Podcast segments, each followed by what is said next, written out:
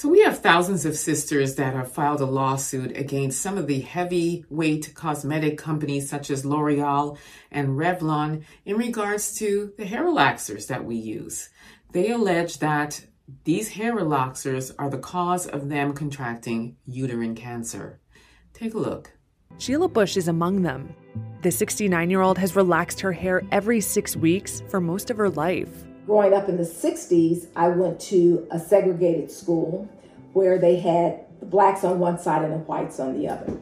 And so we would hear negative things about our, our hair because that was just the time. Um, you know, uh, race was a problem back then. Bush was diagnosed with uterine cancer in her late 50s. Last winter, she started seeing ads pop up on TV and her social media feeds looking for women to file lawsuits against more than a dozen cosmetic companies, including L'Oreal and Revlon. The recruitment campaign launched shortly after a study had come out from the U.S. National Institutes of Health. It found an association, though not a causal link, between the frequent use of chemical hair relaxers and uterine cancer. The study looked at more than 33,000 women. Those who used the products more than four times in the previous year were more than twice as likely to develop uterine cancer compared to those who didn't use them. The main thrust of the lawsuits? Those companies sold harmful products and should have warned customers about the risks, but didn't. There are more than 7,000 similar lawsuits so far from all over the country. Many of the women who use these chemical relaxers are women of color, African American women, black women throughout America, and the world. Ben Crump filed the first hair relaxer lawsuit on behalf of a Missouri woman shortly after the NIH study was published. As for the companies involved, they want the cases dismissed.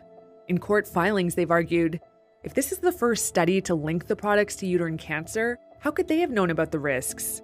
L'Oreal added it is committed to offering the best hair products for all identities and cultures. Namaste, which markets ORS olive oil relaxers, said all ingredients in its products are approved for cosmetic use by U.S. regulators. I'm sure many of us can relate as a black woman to having that natural kinky hair and there not being enough products to help soften our hair so we can get a comb through it. I know that was my issue for sure. And I was an advocate of relaxing my hair. I used those relaxers for decades until I finally decided to stop doing that, uh, chopped off all my hair, and started growing locks. And I have embraced natural, including embracing my gray hair that's coming in and everything else. Um, because these products are very harmful. Regardless of the positioning that these giants are taking, they are harmful. And as you can see, one of the sisters um, is holding a picture of herself after chemotherapy. Uh, she did contract uh, cancer and she does feel it's as a result of these hair relaxers.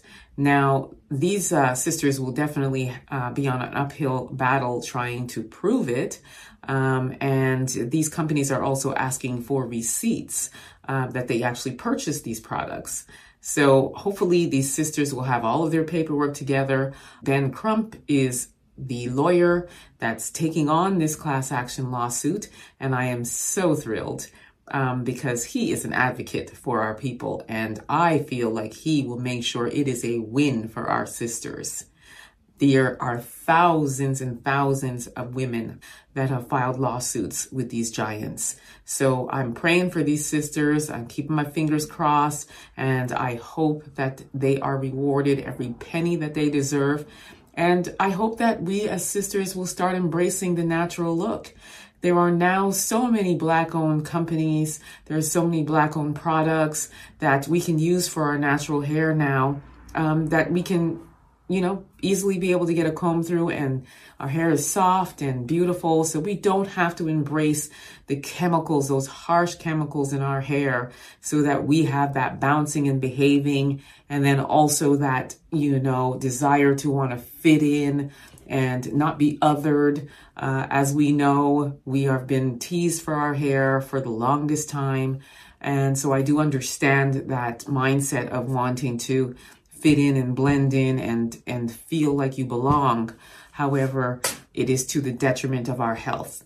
So I am, again, hoping and praying for these sisters.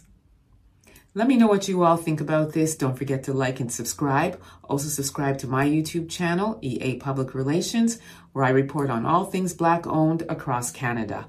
I will be following this story and continue to share with you. Until next time, please be safe. Peace be.